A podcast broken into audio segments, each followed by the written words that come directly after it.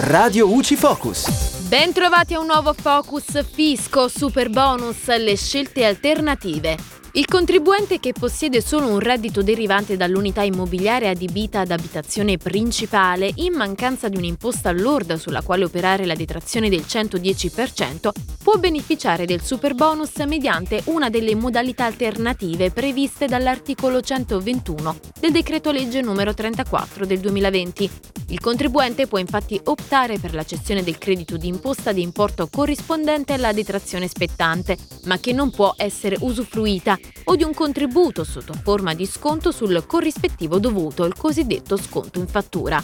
Se il contribuente sceglie la cessione del credito, deve comunicarlo tempestivamente in via telematica all'Agenzia delle Entrate, utilizzando il modello contenuto all'interno del provvedimento del direttore dell'Agenzia delle Entrate del dodici novembre duemilaventuno. E da Giulia Cassone è tutto, al prossimo Focus. Radio Uci.